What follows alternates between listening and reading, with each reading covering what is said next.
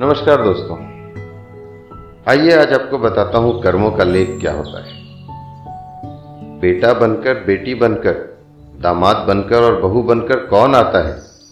जिसका तुम्हारे साथ कर्मों का लेना देना होता है। लेना देना नहीं होगा तो नहीं आएगा। एक फौजी था। उसके माँ बाप नहीं थे। शादी नहीं की। भाई नहीं, बहन नहीं। अकेला ही कमा कमा के फौज में जमा करता जा रहा।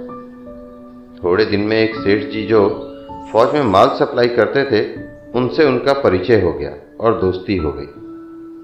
सेठ जी ने कहा, जो तुम्हारे पास पैसा है, वो उतने का उतना ही पड़ा है। तुम मुझे दे दो, मैं कारोबार में लगा दूँ तो पैसे से पैसा बढ़ जाएगा, इसलिए तुम मुझे दे दो। फौजी ने सेठ जी को पैसा दे दिया। सेठ जी ने कारोबार में लगा दिया। कारोबार उनका चमक गया, खूब कमाई होने लगी। कारोबार बढ़ गया थोड़े ही दिन में लड़ाई छिड़ गई। लड़ाई में फौजी घोड़ी पर चढ़कर लड़ने गया। घोड़ी इतनी बदतमीज थी कि जितनी ज़ोर ज़ोर से लगाम खींचे, उतनी ही तेज भागे। खींचते खींचते उसके गलफर तक कट गए, लेकिन वो दौड़कर दुश्मनों के गोल घेरे में जाकर खड़ी हो गई। दुश्मनों के साथ संघर्ष में जवान शहीद हो गया। घोड़ी भी मर गई। अब सेठ जी को मालूम हुआ कि फौजी नहीं रहा तो सेठ जी बहुत खुश हुए। कि उसका कोई वारिस तो है नहीं, अब ये पैसा किसी को नहीं देना पड़ेगा। अब मेरे पास पैसा भी हो गया, कारोबार भी चमक गया, लेने वाला भी नहीं रहा तो सेठ जी बहुत खुश हुए। कुछ ही दिन के बाद सेठ जी के घर में लड़का पैदा हुआ। अब सेठ जी और खुश कि भगवान की बड़ी दया है। खूब पैसा भी हो गया, कारोबार भी हो गया, लड़का भी हो गया, लेने वाला भी मर गया। सेठ जी तो खुश ही खुश, वो लड़का होशियार था, पढ़ने में समझदार था। सेठ जी ने उसे पढ़ाया, लिखाया। जब वो पढ़ लिख कर बड़ा हो गया तो सोचा कि अब ये कारोबार संभाल लेगा। चलो अब इसकी शादी कर दें। शादी करते ही घर में बहुरानी आ गई। अब उसने सोचा कि चलो, बच्चे की शादी हो गई, अब कारोबार संभाल लेगा। लेकिन कुछ दिन में बच्चे की तबीयत खराब हो गई। अब सेठ जी डॉक्टर के पास, हकीम के पास, वैद्य के पास दौड़ रहे हैं। वैद्य जी जो भी दवा खिला रहे हैं वह दवा असर नहीं कर रही, बीमारी बढ़ती ही जा रही है। पैसा बर्बाद हो रहा है और बीमारी बढ़ती ही जा रही है। रोग कट नहीं रहा, पैसा खूब लग रहा है। अंत में डॉक्टर ने कह दिया कि मर्ज लाइलाज हो गया है। इसको अब असाध्य रोग हो गया है। ये बच्चा दो दिन में मर जाएगा।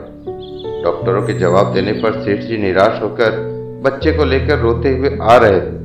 रास्ते में एक आदमी मिला। कहा, अरे सेठ जी, क्या हुआ? बहुत दुखी लग रहे हो? सेठ जी ने कहा यह बच्चा जवान था।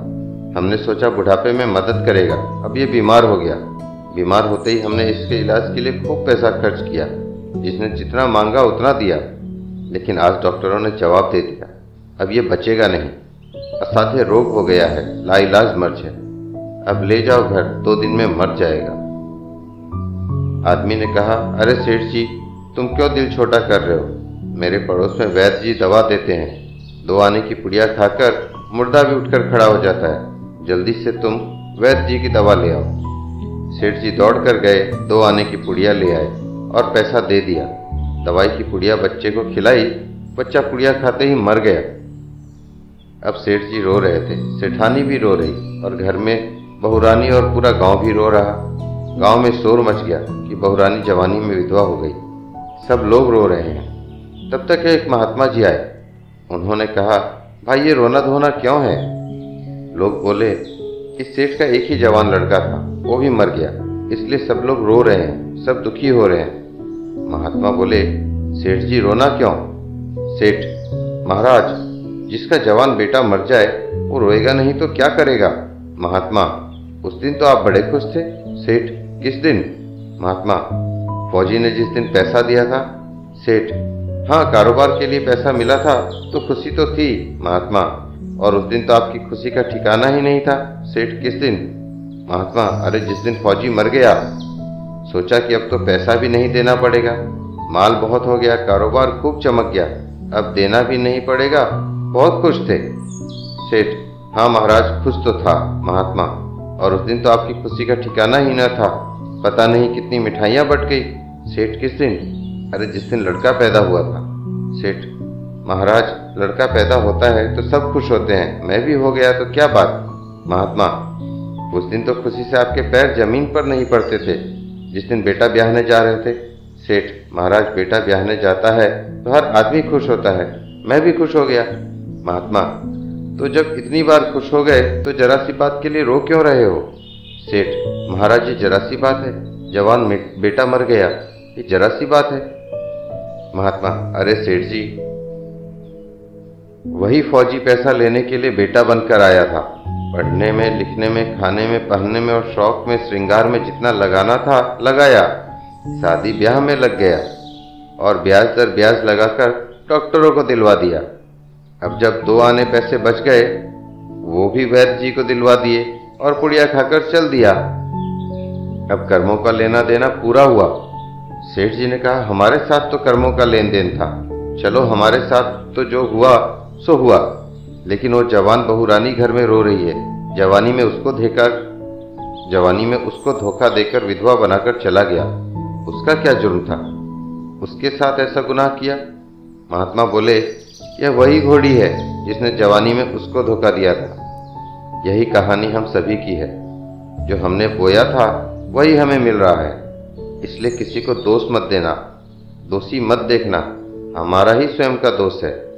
इंद्रियों की हर क्रिया में और मन के विकल्पों के बहते प्रवाह के काल में उसके मात्र ज्ञाता दृष्टा रहकर अपने स्वभाव में रहने का पुरुषार्थ करना ही हमारा एकमात्र कर्तव्य है। आगम, वेद, शास्त्र व पुराणों में साथ साथ सभी साधुओं, संतों का कहना है कि यह संसार कर्मों का लेखा जोखा है। इसमें जो जीव चैतन्य आत्मा से स्वयं के स्वरूप स्वभाव को जान लेगा, वो समझदारी से भवसागर पार हो जाएगा। धन्यवाद दोस्तों। अच्छी लगे तो लाइक शेयर एंड सब्सक्राइब कर दें।